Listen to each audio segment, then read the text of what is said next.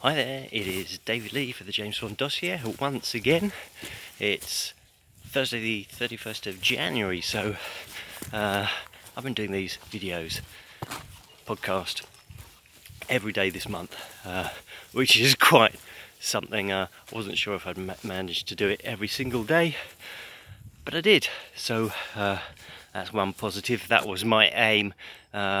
Uh, whether or not the quality of the podcast stroke video was good or not. It's just to get me doing it. Okay, so uh, maybe I'll draw some flack once again for doing this while I'm walking. Uh, I got a bit of uh, trolling the other day, but today I wanted to talk about uh, the world.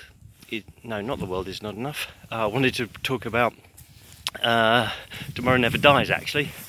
Uh, that's the uh, second Pierce Brosnan film released 1977, and uh, in the spring, not the spring, in the autumn of uh, of 87, I, I, split up with the girlfriend I had at the time, uh, and I uh, I had a a Spanish lodger for a short period of time, and uh, one of the first things he found was my uh, collection of James Bond videos. So uh, we went through a period of, of watching Bond films every night. There were only five of them, so there wasn't that much variety. But uh, when uh, Tomorrow Never Dies hit the big screen, I went to go and see it with him. And uh, you know, once again, it was okay, but there was something missing for me. Uh, you know, it, it, I think it starts out pretty well, uh, but uh, it just it just lacked something. It was a bit Roger Moore light once again. Um, but uh, I think the, the improvement, the, the music was a big improvement on it. So uh, that that was one thing. Uh, you know, people, things like uh, having Teri Hatcher in it, I th- think uh, her character was pretty good, and th- there were some good moments like uh, after she'd been murdered and um, Bond sits in the in his apartment drinking vodka. Uh, a few few great moments. Uh, it's not to say Goldeneye didn't have some uh, good moments on, on the beach as well.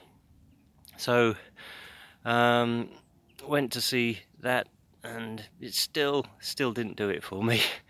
So uh, the Pierce Brosnan era, you know, it, it, it was pretty. Um, m- many many people really really liked uh, Brosnan as Bond. Uh, and I, you know, I think he did a fairly good job. As I said yesterday, I, I like him as a person. He seems a, a really decent guy.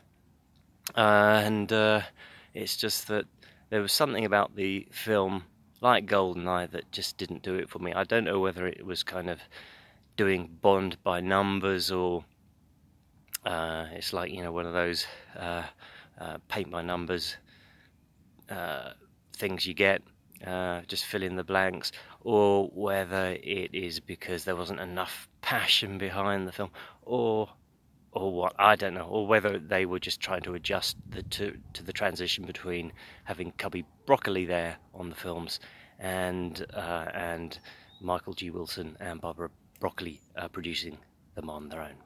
So uh, I my Spanish lodger only lasted with me for a few months. He went back to Spain. He was there to, to improve his English. I don't know how well that went.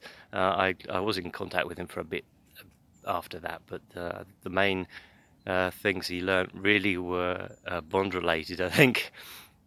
And then, so um, about six months afterwards, I, guess it was when the video first came out. I remember going to Blockbuster and getting the film out on video and, and watching it one Sunday afternoon. And once again, it just uh, it, it, wasn't. It didn't do it for me. Uh, it disappointed me. Uh, that really was my experience of the Brosnan years, I guess. So uh, that's my uh, experience of uh, Tomorrow Never Dies for now. If you want to watch this, jamesbonddossier.com forward slash watch. If you want to listen, it's forward slash uh, listen. Uh, you can get my book, jamesbonddrinks.com. And if you're watching this on YouTube, then you might want to subscribe to the channel if you like these videos. Uh, if you don't, then, well, uh, what are you watching for? See you tomorrow.